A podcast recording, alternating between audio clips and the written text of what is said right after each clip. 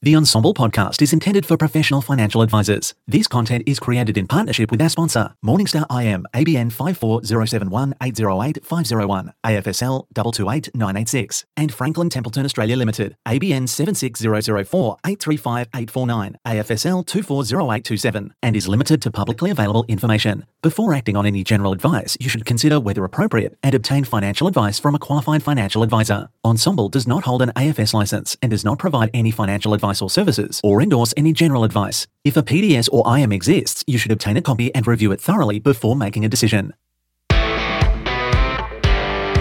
How are you now? And welcome to the Ensombl Investment Podcast. My name is James Whelan, VFS Group Investment Manager, and I'm here to represent you, the humble advisor, doing their best to walk the line between client interests and asset class selection. We're trying to find the things that are not only appropriate, but that are actually working to be in the right things at the right weight for the right clients. So get set because myself and Morningstar are going to do our absolute best to answer some of the questions that have come up over the Ensombl platform. All the information contained is general in nature. So here we go. Morningstar Investment Management Australia is delighted to be sponsoring Ensombl's investment podcast series, designed to equip advisors to have more meaningful conversations with clients. Morningstar Investment Management is a global leader in asset allocation, investment research, and portfolio construction. Specialising in investing, behavioural coaching, and practice optimization, Morningstar strives to give advisors the tools to confidently navigate their clients' complex needs. Morningstar, empowering investor success. This episode is brought to you by Franklin Templeton. Franklin Templeton has been partnering with clients in Australia for over 30 years and proud of our long history of collaboration. We bring together leading investment managers to provide our clients deep expertise with specialisation across asset classes, investment styles, and geographies. How are you now? And welcome to the Ensombl Investment Podcast, brought to you by Morningstar. My name is James Whelan, VFS Group Investment Manager, and I'm here to represent you, the humble advisor, doing their best to walk the line between client interests and asset class selection. We're trying to find the things that are not only appropriate, but also actually that work, and maybe try and find the right time and the right weight for clients. So get set because myself and Morningstar are going to do our best to answer some of the questions that have come up on the Ensombl platform. And obviously, all information contained is general in nature. So here we go. Well, it's been a wild few years in which I saw people go from zeros to heroes in their understanding of how bond yields work, whilst at the same time keeping up with daily COVID numbers and mask mandated policies. I believe, and this is say, I believe that the phrase has to be said before you do anything in this regard, that the phrase bond prices rise when yields decline was inducted as phrase of the year in 2020 by the uh, by the dictionary. Then 2022 happened, and oh my, didn't it make a lot of people look a little bit foolish, a little bit hilarious as well. And now we are balanced right at the precipice of some of the safest. Tell you that some of the safest fixed interest assets in the world returning a near guaranteed rate, backed by some of them backed by the US Navy, a near guaranteed rate that only recently if you're an equity advisor, you would dream of re- of receiving these almost guaranteed returns. And as usual, we go into it's the holding of these assets that makes up such an important part of the portfolios. Why to hold them? Where uh, do you want to be invested? Uh, therein lies the game. Fortunately, we've got some people who are a little bit more uh, not only invested, but sorry, a little bit more knowledgeable than even me with everything that I know uh, accumulated over the last 20 minutes. I'm joking. This week, it's all about fixed interest. And I couldn't think of two better guests to get into it with. We've got Chris Siniakov, who is the managing director of fixed income at Franklin Templeton. They're pretty reputable. Uh, in true long duration fashion, he's he's almost tallied a decade at uh, at Franklin Templeton, which says a lot about the place, says a lot about him, and says a lot about the sort of industry that he's into, which is fantastic. Also joining us is Matt Waiter. Uh, Waiter, I got that seriously. I will get that next time. CIO of Morningstar for APAC. Chris, Matt, how are you now? Hello, James. Uh, nice to be here. Thank you. Hi, James. Uh, great to be here as well. And don't worry, everyone gets it wrong. the name that is. we'll get to, we'll get two stats. Well, look, uh, uh it's uh, look part of my job. It's going to happen. You get that on the big jobs. Now, look, Chris. Everyone, uh, I'm going to start with you, Franklin Templeton, our guest, uh, our guest from the fund managing side.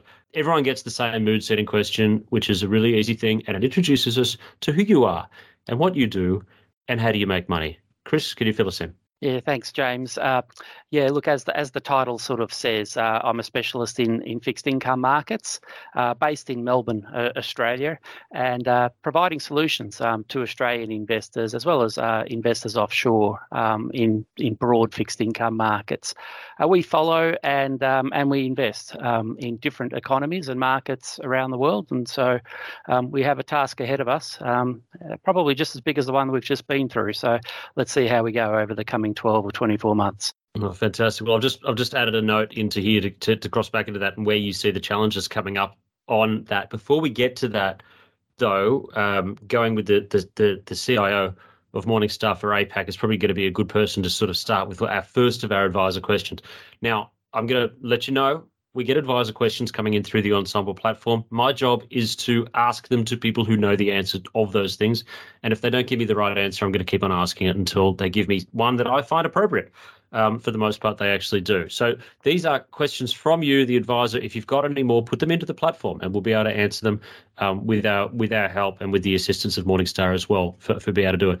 Now, here's a really good, easy, broad question that we can get. So, Matt, let's go start with Morningstar. It's the advisor question for you.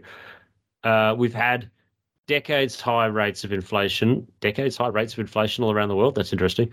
What does this mean in a macro and policy sense? I, will tell you what, you might have to you might have to work with that one, okay, Matt? So, look, I've, I've given you a bit of a funny one. No, no, all good. The, the inflation's really at a, at a point where we peaked and and it's starting to fall. But but whether it falls enough for, for central banks is really the key, I guess. And um, and so we've hit like 9.1% in the US. We're down to about 3.2 now. Australia, you know, I think we peaked at about seven, just just under 8%, uh, 7.8%. We're down, you know, the other day to around 4.9. These are headline levels though. And when you look at the core levels, they're a bit stickier um, those, those that strip out some of those volatile items. But inflation has come down a lot. Now, I guess the key question for the central banks is whether they think that that's uh, that's you know that, that we're on a trajectory that's going to continue, or whether inflation is going to remain you know elevated above where they're uh, where they um, where they're comfortable. Now, I think that that you know there's a few other issues out there for central banks. Uh, no doubt we'll dig into them, but uh, you know unemployment levels and in particular unemployment at such low levels, uh, historically low levels across the world. Um, you know, I think that that's a key issue. What's happening in China is another key issue, and whether that starts to impact the slowdown there, starts to impact the rest of the world. You know, really the question for central banks is how much damage do they want to inflict on on economies? We're starting to see things start to slow down a little bit, and and can they control that slowdown? Uh, I might leave it there, and, and Chris, feel free to to add anything I've missed. Go ahead there, Chris. Uh, same question. Same question to you. Just on look, uh, uh I think I think maybe the wording we've the, the, the the inflation that we have seen is at a is at a decades high level. What do you see it meaning in sort of a, uh, from a macro and policy sense? Yeah, I think um, I think Matt's touched on the key point, which is it's been high and it looks like it's coming down. Um, how long it will take to settle back into, you know, our sort of collective preferred area in that sort of two to three percent area, uh, time will tell. But the the fact that inflation's now trending lower is restoring some really important, really key relationships across financial markets. And we've kind of seen micro examples of that this year. Um, what I mean there is that 2022, uh, um, we had correlations between markets shift significantly because of inflation. Now it's still high, but it's coming down. And the micro example I referred to so far in 2023 was when the banking crisis emerged in March. Um, we basically had equity valuations take a bit of a hit but importantly, bond yields rallied in that environment. And that wasn't happening last year. Unfortunately, everything was going down last year. And so I think we're really um, back into um, the sort of regime that we have all become accustomed to over the preceding three decades or so uh, in general low inflation environments. And so, yeah, we can argue and nuance how long it might take to get back to target levels. But one of those key um, sort of uh, consequences, I feel, has already been resolved then sort of going with that as well, and this is a conversation that I have with my own investment committee and and, and with various people around the industry, where 2022 saw that correlation to the downside, where there was there was nowhere to hide and we'll get to this in a second, talking about a 60-40 portfolio, and that there was no real place to hide in the bond or equity markets at all, um, as as everything sort of came off in a in a strange way. The correlation, and and yes, you said that it, that, that it is sort of dissipating a little bit now on the upside, but you're buying. Um, I'm I'm I'm buying bonds. I'm buying equities at the same at, at the same. Well, not at the same at the same time. I will be, and I am, and I have, and I have been. But as yields drop, so we see data get worse potentially, and or inflation data drop, and and we're seeing that sort of bad news actually means good news, which means that yields are coming off and yield forecasts are coming off, which then means that equities rise. So is there where is the advantage in holding a bond over just holding an equity since you know that both of them are going to go off, going to go up in a decreasing inflation environment? That's the that that's the end of a very long question. I'm sorry, Chris. I'm going to go with you on that one. If you want me to do it again, then I'll do it again. No, no, I'm happy. I'm happy to sort of uh, have a first tackle on that question. Um, yeah. I guess uh, you know, look, I, if you if you get back to the underlying basics of the respective markets, equities and and fixed income, um, if we're going into an economic downturn, which is why the yields are likely to decline, to then try and provide some support and stimulus to that deteriorating uh, economy, if, if that's the environment that we're in, then the underlying characteristics of the respective um, sectors are important. So if you think of a, a company facing challenges on the top line, um, ultimately filtering through to the bottom line, and things like dividends start to get curtailed because they're discretionary. Management teams can determine whether or not they're going to pay an income depending on how they're managing their balance sheet. Um, you, you, start to see how the initial rally um, starts to sort of take a bit of a head fake because people start to realize, oh, gee, these companies actually are not in great shape in this environment, and um, and that sort of lower yield stimulating asset purchases is short lived. Um, yep. Contrast that with fixed income, where we basically have very formulaic relationships between yield and price, as you've already discussed in your introduction. But importantly, the income is not discretionary, it's contractual. So, you know, if there's a bond, an ANZ bond or National Australia Bank bond that, you know, has a 5% coupon, they have to pay it. If they yeah. don't, they go into default.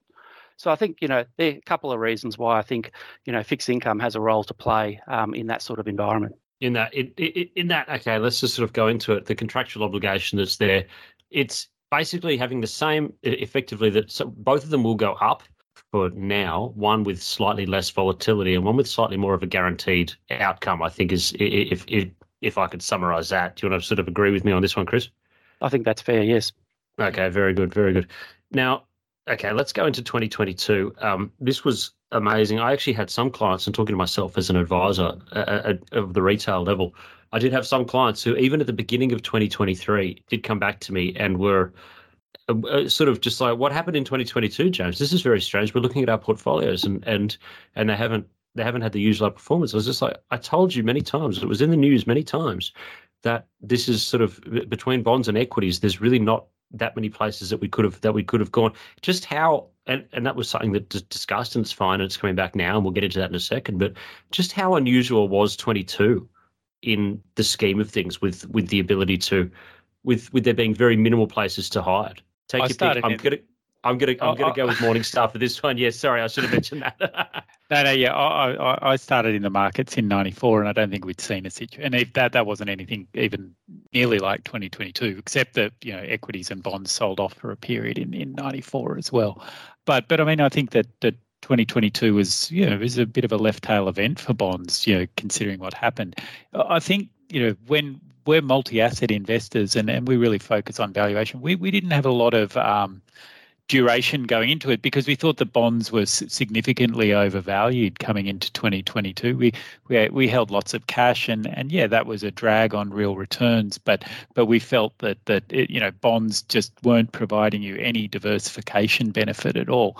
Now now and and moving through 20 22, we were able to add duration. Was, we, we have quite flexible, and I know we're going to get to the 60 40 portfolio. We have quite flexible mandates. So we were able to add as the diversification benefit that we've talked about already um, became more prevalent in bonds as, as yields rose and we could actually take advantage of that. And I think that that's, you, you really we want to win in the bond market you want to focus. You you certainly have these contractual obligations to be paid. You can have security around that but you you don't you don't necessarily want to be uh, investing uh, when there's not really a, a benefit to you there especially a diversification benefit which is a key role that they play yeah, that's that's well put. Uh, Chris, did you have anything to add to that one about how how unusual 2022 was? I mean, you, you would have been right there at the coalface. Just what yeah. what was there to do? I, I, I, like to sort of go into this sort of situation for people. Yeah, I know. Um, you know, a lot of investors are currently questioning um, why would we do anything but hold cash. Um, it was actually last year was actually the year to hold cash, um, and so you know if you didn't like the characteristics of fixed income, and and Matt's touched on it beautifully that you know smart investors were underweight fixed income or maybe zero weight fixed income. That made sense back then. Uh, you know, if I look back at our own Australian bond index, the Australian uh, Ausbond Composite Bond Index, in January 21, the yield was 0.7, 0.7%. Mm. Um, and its duration sensitivity was at you know a record high, 6.3. So very high sensitivity to changes in interest rates. So they're the they're the those dynamics, those attributes are the wrong way around. You kind of want your yield to be higher than your interest rate sensitivity to provide your buffer. And so it was completely flipped. And so it made sense for people to move out. Um, but yeah, eh, being in fixed income markets and, you know, managing assets uh, against the index and, and um, you know, outright markets was, was very, very challenging. And last year was really the year uh, for people to be in cash if they were um, attuned to inflation picking up in the way that it did. Well, now that now that we sort of move into it as well, and I remember something that came up last year, the Bank of America Fund Manager Survey that ended a lot of last year with its survey, which is a significant survey that is quite quite well followed and watched and talked about, saying that uh, it asked its participants that what it saw the 60-40 portfolio as being its performance, and it was actually it, it was regarded extraordinarily low for what its 12 months outlook was actually going to be. And I know that this is the case because I actually spent a lot of time on TV and radio disagreeing with that case, saying that no, actually, if you look at the 60-40 portfolio, we're going to see that that that yields are are fairly high, and the potentially that that may start to, to, to come around. Bonds are going to rally, and as that happens, then equities are going to. That that has proven to be the case. I'm not saying yeah, I was right or glowing it. I was just like, but you can see that a mass of the market that wasn't. The 60-40 portfolio does it still does it still have the outlook that that that it that it has now, which you would think that it was? Where do you sort of see that see that as falling? Now I know that Morningstar probably better with the portfolio allocation side of this one. So we're going to go with the Morningstar side on this one. Sure. I mean, I think that that uh, at the moment, yeah, the 60-40 portfolio looks reasonable. You're going to get a reasonable long-term return out of the 60-40 portfolio from this starting point. You know, it's not going it's not great but it's not not the worst. It's certainly not uh, December 2021 or January 2020 when when it looked you know terrible. Um, in 20 sorry 2020 it looked terrible from an equities perspective. I think January 2020 uh, sorry December 2021 it looked six forward looking returns for a 60-40 portfolio looked terrible from both a bond and equities perspective. But now we're you know you're going to get reasonable returns out of a 60-40 portfolio. You know, and mainly that's uh, a lot of that's being driven from the diversification benefit you can get from the bond side with yields being up around you know to above four percent. Now, it's not the best environment to, to be investing in a 60 40 portfolio, but you know, it's a reasonable, we, we get reasonable expected returns. What, what we would say is that, you know, being anchored to a 60 40 portfolio is probably not uh, the best way to to think about investing uh, generally. Um, and the, the more flexibility you have, the you know to be able to go into into cash. Um, you know, generally you wanted to be in cash before 2022 started um, from a bond perspective. But the more flexibility you have, um, the the better you're going to be able to manage those outcomes. So so the 60-40 portfolio at the moment looks good. Has looked terrible at other times, and it'll look good and even better and terrible again at, at other times as well from an expected return perspective.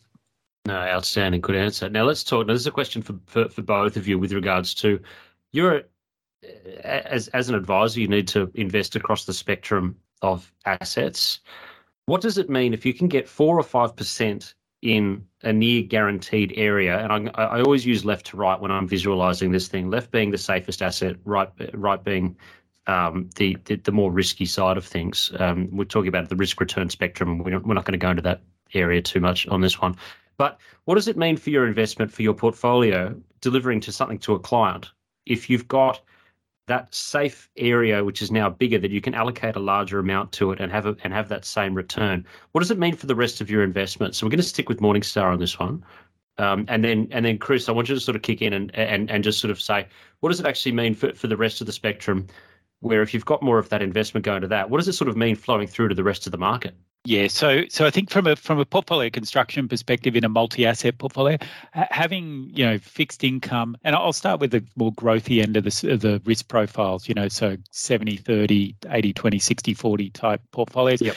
Having bonds at, at sort of above four percent, you know, up to even four and a half percent, is really great ballast for a growthier portfolio. In fact, if you think that that you know there's there's a chance of recession, but there's also a chance that that we avoid recession, then you can even afford to hold some more cyclical assets uh, in the equity side of your your portfolio because you're getting some diversification benefit. You've got some ballast there from a fixed income perspective.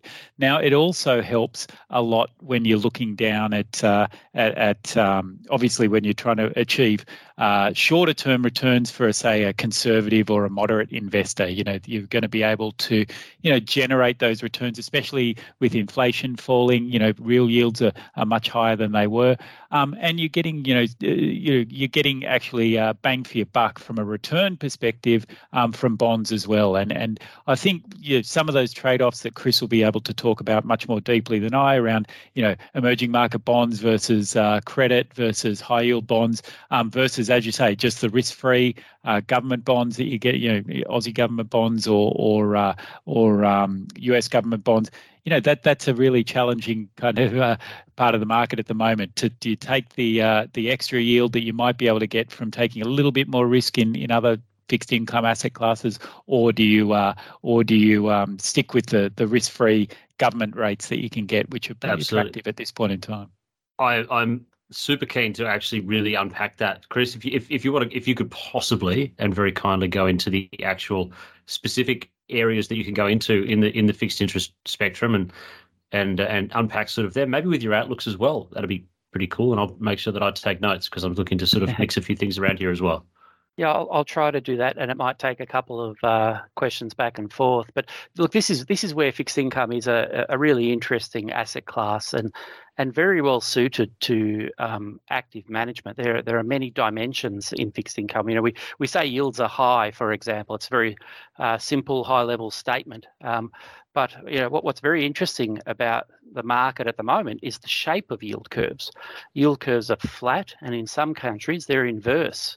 So on that left to right spectrum, James, uh, shorter you know, maturity bonds are yielding more than longer maturity bonds. It's an mm-hmm. unusual, um, sometimes, or you could say a rare kind of um, status, but it does actually provide a signal to markets as well. And in the United States, where inverse curves uh, provide a very strong signal, they uh, precede and warn of difficult economic environments, uh, namely recessions. So that's kind of the current status. The uh, US yield curve has been inverse between the twos and 10 year maturities up to 100 basis points. So I could earn 100 basis points more by buying a two year security in the government bond versus a 10 year security. So you can see how immediately we get the chance to be active and position our portfolios in, in different segments of just the treasury curve. Um, that then sort of also extends out to other markets. So once you get away from the risk-free treasury markets, you start to consider uh, spread or credit markets. And the first level of, of credit risk that most people tend to associate with is investment grade risk. Yep. Um, and here in Australia, we had a, a quite a quite a material uh, revaluation last year, and we have seen some retracement in 2023, but we're still above longer term averages. Whereas in the United States, uh, they took a hit last year, but not as much as Australia. Australia actually widened more on that credit spread basis um, than the United States, but they've fully retraced. And so now you can see how we can compare, you know, another alternative being credit relative to you know preceding or historical valuation levels but also between countries as well and so you can see how the dimensions are really starting uh, to open up I'm going to, uh, Chris. I'm just going to yeah. cut it and just and just. Can you, uh, for, for a lot of our listeners, just explain the importance of credit spreads and why they why why they need to be paid attention to? Yeah. So uh, if you if you think of um, the credit market, it is a group of issuers, non-government uh, related entities that are borrowing from the capital markets, and we as investors are effectively lending to them. So their their all-in yield consists of two principal components. One is the base or risk-free rate, um, and then the second component is the credit spread. So the risk-free rate is just the yeah, local government uh, treasury mm-hmm. curve, and then the spread is what compensation you receive for taking on the risk of that entity when you lend them money. Um, and so, if they're a uh, you know a, a, dodgy garage operation, uh, which doesn't tend to happen in capital markets, but you you get the point. Um, if if they're a, a lower, uh, sorry, a higher risk entity, um, the spread or compensation over the risk-free rate is greater. And when it's a, a higher quality entity, the spread is narrower. But these spreads move higher and lower on market sentiment every day. And as, so there are as, times. Yep. Sorry. No, you, you have got it. Sorry, yeah, that's uh, as as they get bigger, that's that's uh, it's telling you that something might might be a little bit sus. That's correct. So last year was a widening environment. People were getting concerned about the central banks tightening so severely, so rapidly, and uh, and so they started to think about the next two or three years being a difficult environment for those entities that are using the capital markets, and so they increased those spreads to compensate those those investments. Okay. So yep, that's uh, that's kind of how. Um, I'll let you go you know, on. I'll let you go on with that, Chris. Sorry about that. Yep, no problem. So, so at the moment, um, in terms of our view, uh, we do like um, high quality investment grade opportunities. Um, we're seeing, um, you know, really good opportunities in this space that um, have already had some widening of spread. So you're being compensated to buy these. But when you do put it over this new level of um, base rate or treasury um, risk free rate, you're getting yields uh, in excess of sort of six and a half, uh, seven percent. And I'm talking here about, you know, some of um, the, you know, the, strongest uh, organisations in our system. Uh, for example, the Australian banks um, are offering bonds, you know, typically with, uh, say, a five-year maturity um, with you know firm six percent yield um, opportunities uh, for investors. Uh, we recently uh, participated in an opportunity that came into the Australian market from offshore, um, Lloyd's Bank, so the largest bank in the UK outside of HSBC. Uh, they came out to Australia to, to borrow some money. Um, they issued a bond out to 2028, so a five year maturity. Um, they did it in a tier two category, so just slightly subordinated below the, the senior unsecured, and the yield on that was 7.08%. Now, you know, we kind of have to ask ourselves why would we invest in investment grade credit at this point in time if we're going to go into um, an economic environment that's deteriorating? Well, if you think of those two component parts, the risk free yield and the spread, the spreads may indeed widen if we do get the global economy deteriorating um, at a significant enough pace. Mm. But the base yield, that treasury yield, will rally harder than spreads will widen, and the all in yield will potentially decline. So we feel very secure in high quality investment grade credit uh, because of those component parts working in, in opposing manner, but really being overwhelmed by the treasury rates rallying harder than the spreads are widening. Well, As you, yeah, sorry. No, keep, keep, I'm going to get out of your way, Chris. You, you just, just, just wind it up, mate. You, don't wind yes. it up. You are winding up. You are doing perfectly. I'm sorry. Yes. And so that's that's high quality investment grade. Uh, but if you do start to then venture a bit further out onto the credit spectrum, and you start to consider markets like high yield markets or opportunities, well then that component over the treasury rate, the spread you need for compensation for that level of risk must be wider than the investment grade. And what comes with a wider base spread is also greater volatility. And so, if you think of that scenario where the economy deteriorates, credit spreads get revalued, the higher volatility in the high yield market um, will likely overwhelm the rally in the risk free treasury yield. That's the base uh, component of the all in yield. And so, it's not as clear cut that high yield investments offer a great sort of opportunity in the next, say, 12 or 24 months And indeed, um, most projections at the moment are that the uh, default rates in the high yield markets around the world, both the traditional high yield markets that we've all participated in, but also the, the uh, growing loans markets, um, which have emerged on, on, on global um, opportunities for investors, but you know, predominantly has a great history in the United States. Uh, these markets are really starting to factor in higher default rates over the next 12 to 24 months. And so you need to be very careful with your security selection in those areas. So you just want to go further up. I'm going to say up the letter up the letter ratings of of your various ratings agencies and try and stay away from anything with a B and go towards something with more of an A. Keeping that's certainly that, that's exactly our preference. Yes.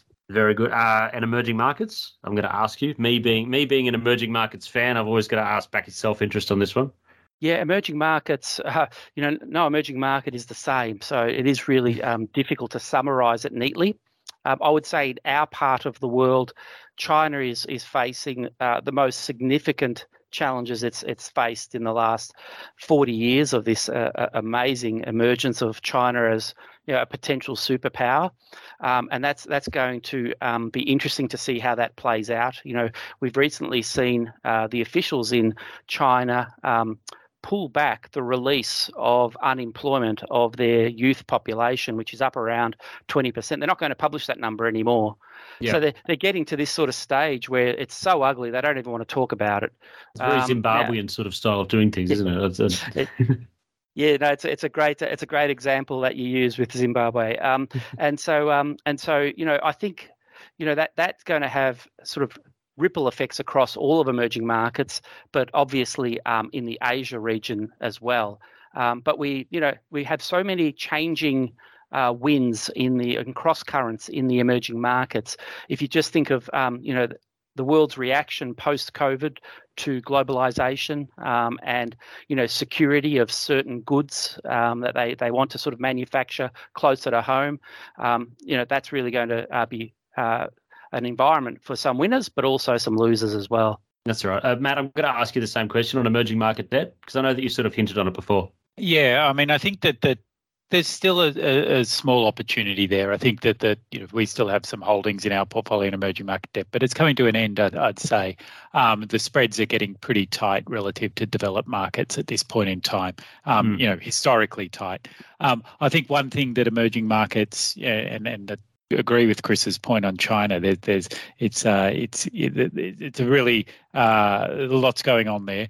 Um, but but one of the things that people should note about emerging markets is that lots of them are already into a uh, rate pretty significant rate cutting cycle. Mm-hmm. Um. You know they they raise rose rates uh, way harder and faster than than some of the developed economies in, in a lot of places. Um, and and now they're they're cutting rates um, in lots of places. Now the the issue for for holding emerging markets debt there is that then becomes the currency. So any any yield you're getting from the bonds can get pretty significantly wiped out. If you're holding Brazilian government bonds uh, and the real tanks, then then that you're not in a good position there. If you're holding local emerging market local cur- currency government bonds. Um, yeah but we, we yeah we, we we we thought it has been a good opportunity and, and we're starting to to downweight that now given the uh, the spreads have tightened so much. Yeah, and, and I've seen that as well. Remember, there was a time not that long ago when there was a lot of people from around the world that were looking at the Chinese at the Chinese bond yields and just thinking, we've got to get some of that. It's um, it, it, in a world where there was a lot of zeros around and uh, that was actually paying mm. something.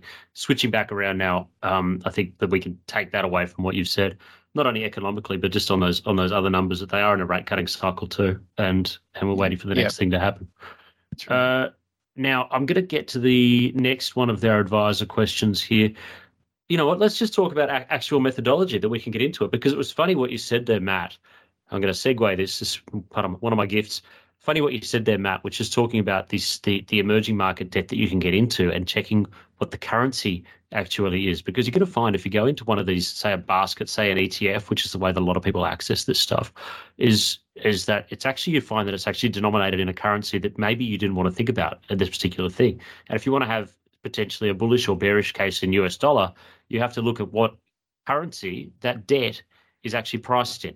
So I'm going to sort of lead that in this way that, that people actually have to know what's what's under the hood. Uh, Chris, I'm going to start with you, and then and then Matt will bounce it there. But what are the different ways that investors can actually access fixed interest investments for, across their portfolios? Uh, certainly, um, it's it's evolved significantly, and this is what I really like about working with um, the advisor network in Australia these days. That um, you know the the evolution of um, their sort of approach to investments has really provided a lot of opportunities, and certainly for advisors that now run uh, managed account style of allocations, you know, using the expertise of, of, of someone like Morningstar to help them understand where to asset allocate, they can make decisions very quickly. And fixed income, like other asset classes, now gives you different opportunities. Uh, certainly, um, in different markets around the world, you can invest in some uh, opportunities directly. Um, Australia doesn't have a great direct sort of retail opportunity for bond investors. It's uh, typically been restricted to uh, the Australian uh, bank hybrids, um, which is you know a, a unique uh, segment of, of the market.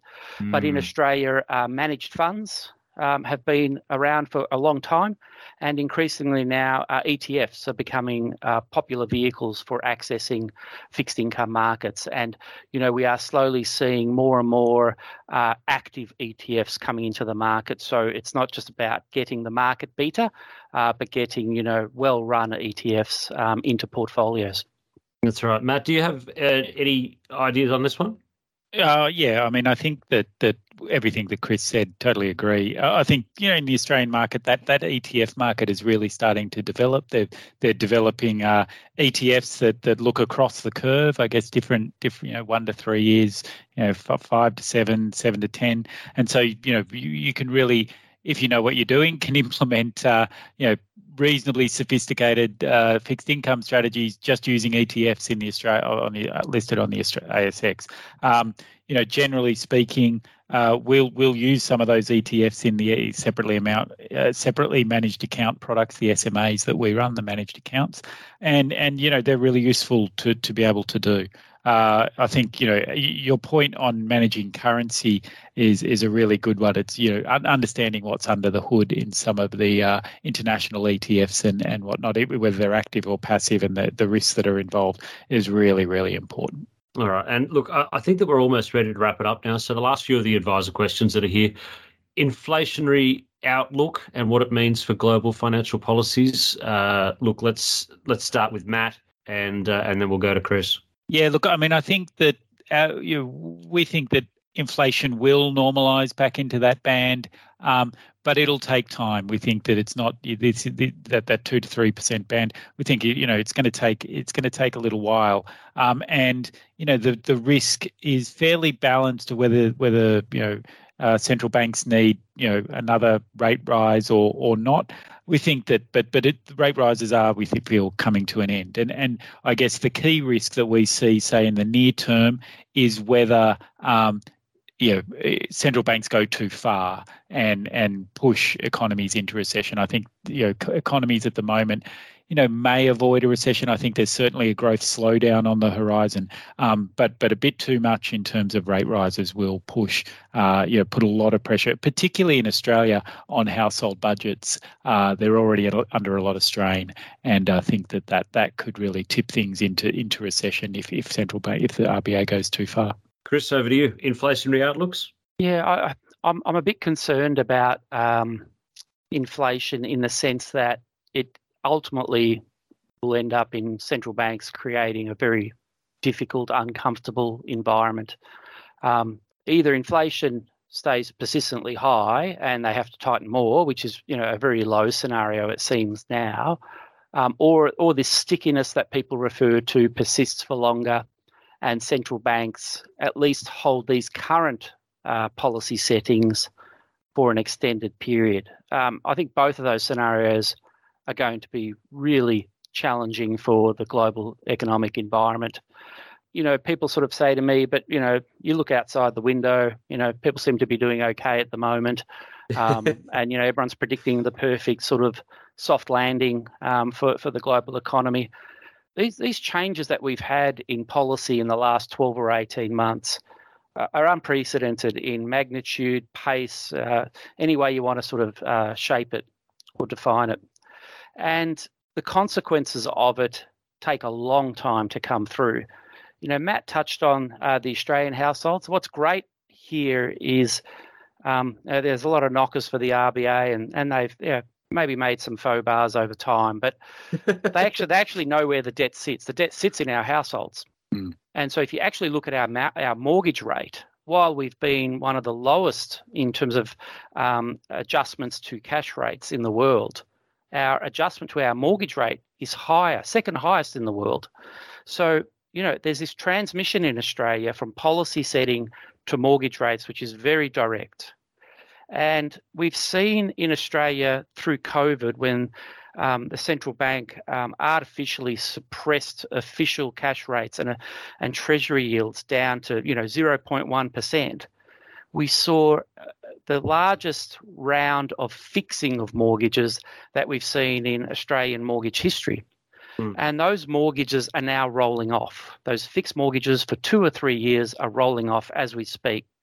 And so, you know, we've we felt it in markets for the last two years, but the economy is only just starting to feel it now. And uh, and so I, I'm concerned that if the central banks really think that they they can keep the the cash rate at these elevated levels uh, for a long time, then um, we're going to be in a whole world of, of fundamental pain. And that's true also for other economies like the United States. Over there, mm. it's not so much a household issue, um, but certainly a corporate issue, but even at a government level. But they are sort of, you know, the world's safe haven currency. So, you know, they kind of get away with it. Uh, but, you know, corporates all termed out their debt through 2021 into 2022. Um, that debt has a longer maturity profile than Australian mortgages. It's more like, say, five years. But that wall of refinancing is going to come. It'll come in 2025. And so um, if yields stay persistently higher, um, it makes it very difficult for business operating models to survive um, in that sort of environment. So I really, I really hope that central banks can be preemptive here. They're not sending that message, and unfortunately, yeah, that that's kind of not sitting well with me. I, I do hope it is a bit like my old football club. Um, you know, football clubs and, and the boards always give the coach their full support right up right until up. the morning they fire them. That's right. And and, That's and, right. and I just hope that central banks are talking their book at the moment, and that what they really aim to do is um, pull back on policy settings in the next 12 months or so, just in a moderate sense. Um, you know, in Australia we're at 4.1, in the US up around that sort of five and a quarter, five and a half level. But they both believe that the neutral rate of policy is somewhere like two and a half or three. Well, if you see the, the effects of your tightening actually working in the economy, then pull your policy setting down, not back to stimulatory levels, but maybe just less less uh, restrictive.